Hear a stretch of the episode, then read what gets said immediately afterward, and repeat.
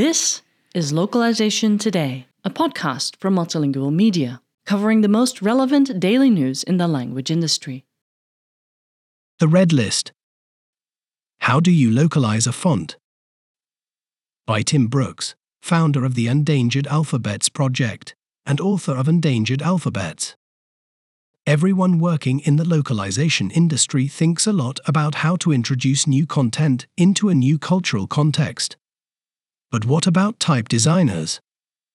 What about font creators? How do you create a font for a new, possibly a minority script, in such a way that it feels right? So its design doesn't seem an intrusion or a fake, but is somehow part of the cultural landscape.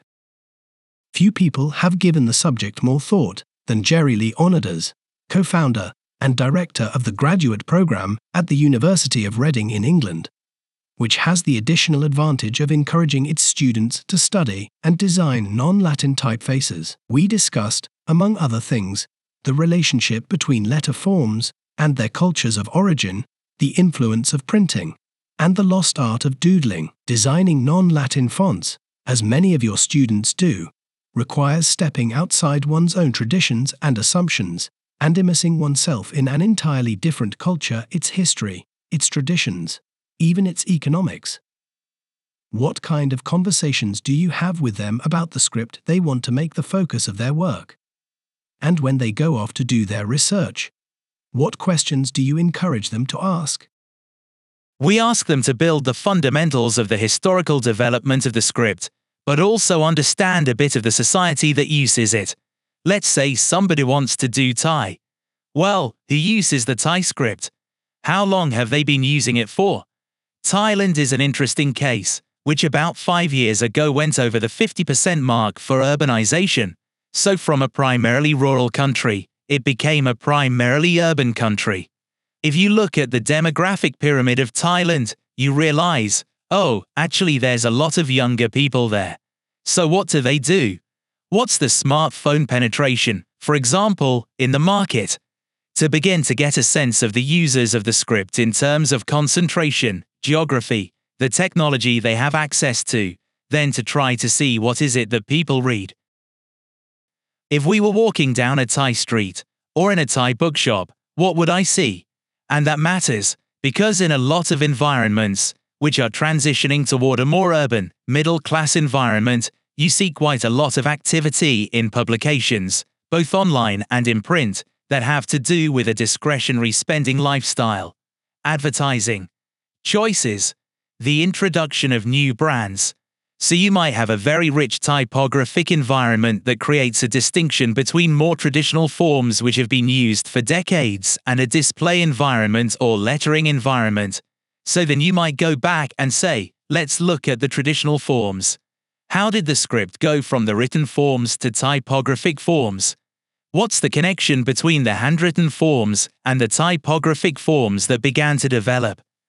To begin to build a sense of what might seem as the default form of the script for people who are native to the script, and then use this as building a foundational understanding of this script and looking at the newer, more display orientated uses as a way to understand what is permissible in the script. So, what you are doing is trying to identify, in quite physical or analytic terms, the answer to the question what is it that makes this script feel Thai to a Thai person? It's not just a design question, it seems to me. It's a history question, and it may also be tied in with other aesthetics such as what else are they doing in their visual arts, for example. It's interesting that what is permissible, or acceptable, or seen as a nice exploration of the beauty of the script is something that has been shifting through time. And it shifts in parallel with the urbanization and mechanization of the environment in which people operate. People go to India and then take lots of pictures of the lettering on the decorated buses. Likewise, the Quranic verses painted all over trucks in Pakistan. There's also an insight into lay interpretations of the forms by people who may not be professional sign makers. But then, if you go into a different environment, Singapore, for example, then you'll see that there are almost no handmade signs.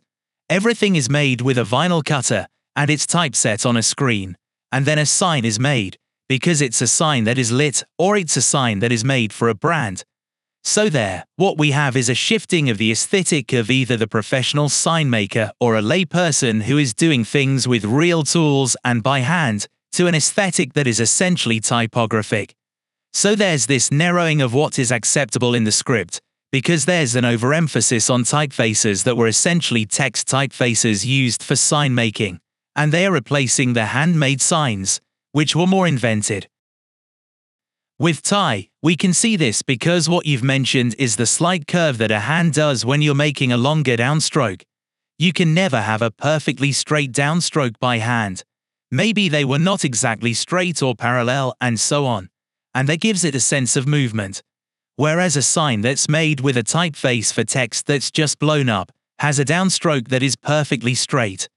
Do a lot of it, and then people begin to assume that the downstrokes always need to be straight and they forget that maybe 20 years ago you would see quite a lot of things that had more curve in it and so on. Yes. And interestingly enough, that also helps to a certain extent to perpetuate cultural varieties in things like handwriting. So I'm always fascinated that when you go to Paris and you see a blackboard outside a cafe that someone's written on in chalk, that could only have been written that way in France. There's no question about it whatsoever. When you are in an environment where there's no handwriting, the likelihood of that cultural stamp, if you like, is much less, I think. Yes, I think that that's correct. And we can begin to see there are also generational changes, community changes, changes that also map onto the educational system in the Northern Hemisphere. We have seen a big difference with young people who went in education and had access to computers from primary school a generation who had been taken away from visualizing their thoughts, from doodling, from scribbling. Having a familiarity with form making and their idea of text was almost boiled down to the automatic typographic representation of the computer screen. So we have to work quite hard to almost undo that effect and build up, first of all, the sense of trust in a pencil, the confidence to sketch and write. We see this across the world with different nuances, Scripts that have very large character sets and are difficult to accommodate in the screen of a phone seem to be going towards some sort of either phonetic keyboard, where essentially you are at once removed from the visual form of the script. Chinese works a lot like the good phonetic keyboards, or in some cases, even with dictation. Dictation's becoming good enough for people to essentially dictate typography, and that creates a bigger distance from the form of the script. The more this happens, the more important it is to go back to slowing people down, making them very reflective, and build in their thinking a sense of continuity of the script and how it is a product of interactions between community users.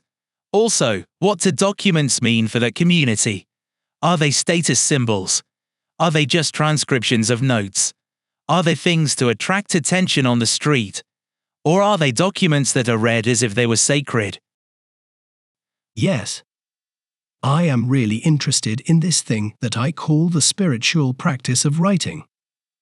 The notion that you need to say a mantra before you make a correction, it's very much about slowing it down.